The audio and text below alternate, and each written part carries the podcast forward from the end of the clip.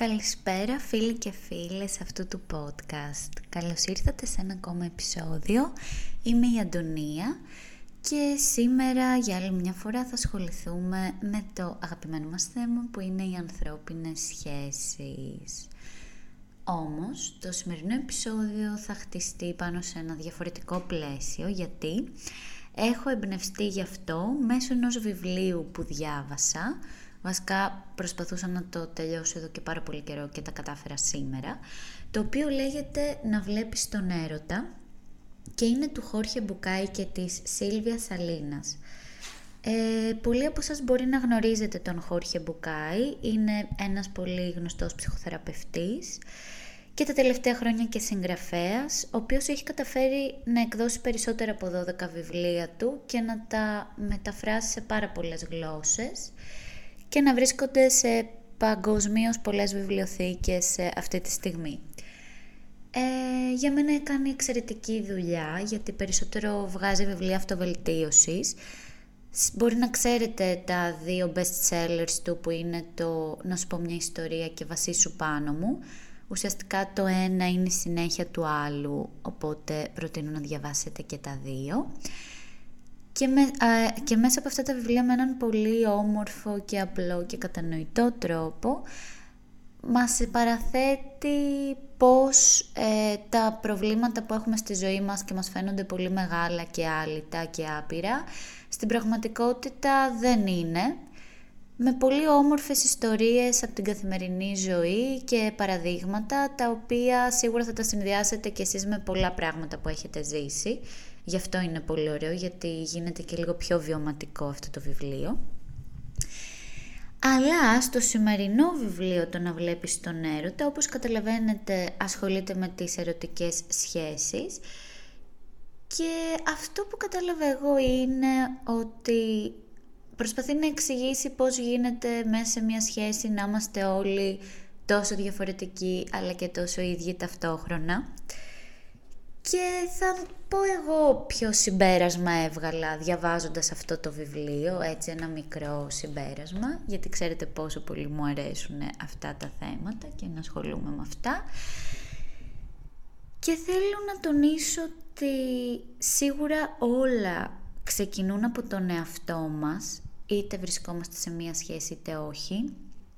Αν δεν βρούμε εμείς οι ίδιοι το ποιοι είμαστε, το τι θέλουμε να κάνουμε, να βρούμε τα πατήματά μας, το να είμαστε υγιείς ψυχικά και πνευματικά, δεν θα μπορέσουμε ποτέ να σταθούμε σωστά σε μία σχέση. Γιατί αν δεν μπορούμε να είμαστε καλά και να τα βρίσκουμε μόνοι μας με τον εαυτό μας, πώς θα καταφέρουμε να συνυπάρξουμε με έναν άλλον άνθρωπο και να βγει όλο αυτό σε κάτι καλό; Αντιλαμβάνεστε ότι είναι πάρα πολύ σημαντικό το να τα βρούμε με τον εαυτό μας και να κάνουμε τη δική μας ενδοσκόπηση πριν αποφασίσουμε να μπλέξουμε και με κάποιον άλλον άνθρωπο.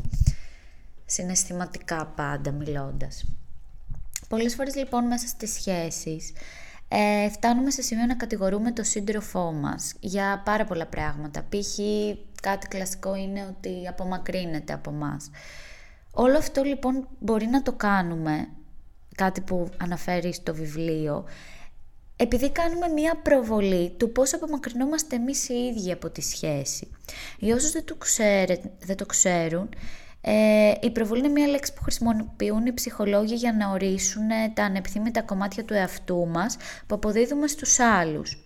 Θέλουμε να είναι ο σύντροφός μας π.χ. ρομαντικός γιατί δεν μπορούμε να είμαστε εμείς ρομαντικοί. Οπότε θα του λέμε συνέχεια γίνε λίγο πιο ρομαντικός, γίνε λίγο πιο το ένα, γίνε λίγο πιο το άλλο, αλλά στην πραγματικότητα το ζητάμε αυτό γιατί είναι κάτι που δεν έχουμε εμείς που λείπει από εμά. Είναι πολύ συχνό φαινόμενο να το κάνουν οι άνθρωποι αυτό στις ανθρώπινες σχέσεις τους και όχι μόνο στις ερωτικές.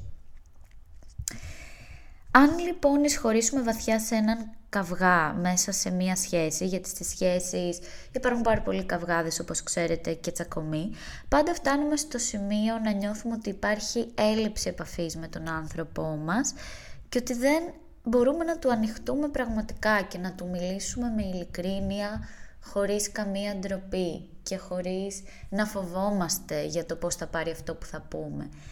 Πρέπει λοιπόν να δεχτούμε ότι πρέπει να μάθουμε να ανοιγόμαστε και να δείχνουμε το πραγματικά ποιοι είμαστε, να εκφράζουμε τον πόνο μας. Ε, να μην μας μοιάζει το να είμαστε σίγουροι ότι ο άλλος θα μας δεχτεί έτσι όπως είμαστε ακριβώς. Είναι το μόνο πράγμα που μπορεί να μας οδηγήσει στον αληθινό έρωτα. Δεν χρειάζεται να έχουμε πάντα ρόλους ή να μεταμφιαζόμαστε σε κάτι για να μας αγαπήσουν και να μας αποδεχτούν. Έχουμε συνηθίσει να λέμε εγώ πρέπει να είμαι έτσι για να είμαι με αυτόν, πρέπει να κάνω αυτό, ε, φοράμε πανοπλίες, θέλουμε να δείχνουμε αλόβητοι ότι δεν μπορεί να μας ε, χαλάσει τίποτα και έχουμε μάθει εννοείται να κρυβόμαστε και πίσω από τις οθόνες, το οποίο οδηγεί και αυτό στην παραπλάνηση του ποιοι είμαστε πραγματικά. Δεν είναι εύκολο σίγουρα να φτάσουμε στο σημείο να δείξουμε τον εαυτό μας, αλλά χρειάζεται να αποδεχτούμε το ποιοι είμαστε και να αφαιθούμε σε αυτό, έτσι ώστε να αγαπήσουμε και να αγαπηθούμε για κάτι το οποίο είναι πραγματικό και όχι για κάτι το οποίο θα θέλαμε. Πολύ άσχημο να θέλουμε να αλλάξουμε τον σύντροφό μας και να θέλει και αυτός να μας αλλάξει. Πρέπει και οι δύο να παίζουμε το ίδιο παιχνίδι και δεν γίνεται ο ένας να ανοίγεται και να δοκιμάζει καινούρια πράγματα και να δείχνει την αγάπη του και να κάνει ρηψοκίνδυνες έτσι σκέψεις και αποφάσεις στη σχέση και ο άλλος να κλείνεται και να μην δίνει τίποτα γιατί σίγουρα θα πληγωθούν και οι δύο πάρα πολύ σε μια τέτοια κατάσταση. Πολλές φορές αναρωτιόμαστε σε μια σχέση πώς μπορούμε να είμαστε μαζί με κάποιον αφού θέλουμε τόσο διαφορετικά πράγματα και ο Χόρχε Μπουκάη λέει πως η αλήθεια είναι ότι όλοι θέλουμε τα ίδια πράγματα σε μια σχέση. Και αυτά που θέλουμε είναι πολύ απλά. Θέλουμε να αγαπηθούμε, να ενωθούμε και να παραδοθούμε στη σχέση. Μπορεί να ακούγονται πολύ απλά, αλλά ταυτόχρονα είναι πάρα πολύ δύσκολα αν δεν προσπαθήσουμε για όλα τα υπόλοιπα που είπα πριν. Επίσης κάτι άλλο πολύ ωραίο που αναφέρεται στο βιβλίο είναι ότι μια ζωή ακούμε πότε θα βρω το άλλο μου μισό. Και είναι μια έκφραση που δεν θα έπρεπε να τη σκεφτόμαστε και να τη χρησιμοποιούμε καθόλου. Γιατί για ποιο λόγο να θέλουμε να βρούμε κάτι άλλο μισό; Αυτό σημαίνει ότι και εμείς νιώθουμε μισή. Θα έπρεπε να σκεφτόμαστε ότι αφού έχουμε ολοκληρωθεί, είναι ωραίο να βρούμε κάτι ακόμα εξίσου ολοκληρωμένο, ώστε να συμβαδίζουμε μαζί. Γιατί αν εμείς είμαστε μισοί και βρούμε και κάτι ακόμα που είναι μισό και το ενώσουμε, σίγουρα αυτό το πράγμα όταν σπάσει θα ξαναμείνουμε μισοί και αυτό είναι ένας φαύλος κύκλος της ζωής. Οπότε πρέπει να προσπαθήσουμε όλοι να ολοκληρωθούμε ε, σαν μονάδες, σαν άτομα και μετά να επισυνάψουμε σχέσεις και με άλλους ανθρώπους που κατά προτίμηση να είναι ολοκληρωμένοι. Έτσι ώστε οποιαδήποτε στιγμή χωριστούν οι δρόμοι μας και μείνουμε μόνοι, να καταφέρουμε να είμαστε καλά και να κάνουμε μόνοι μας ευτυχισμένο τον εαυτό μας, χωρίς να χρειαζόμαστε τη βοήθεια κανενός. Ένα πάρα πολύ ωραίο ποίημα της Μαργκερίτ Γιουρσενάρ που αναφέρεται στο βιβλίο και λέει «Να σε αγαπώ με τα μάτια κλειστά» σημαίνει «Να σε αγαπώ τυφλά». «Να σε αγαπώ και να σε βλέπω κατά πρόσωπο» θα ήταν τρέλα. Εγώ θα ήθελα να με αγαπούν με τρέλα. Και ουσιαστικά αυτό το ποίημα μου δίνει να, να καταλάβω ότι στον έρωτα δεν πρέπει να κλείνουμε τα μάτια μας, πρέπει να βλέπουμε την αλήθεια κατάματα και να αγαπάμε τον άλλον για αυτό που βλέπουμε και όχι για αυτό που φανταζόμαστε ή θα φτιάξουμε σενάρια στο μυαλό μας ή θα θέλουμε να τον αλλάξουμε. Πρέπει να αγαπηθούμε και να αγαπήσουμε για την πραγματικότητα γιατί αυτή είναι που υπάρχει και αυτή είναι που ισχύει.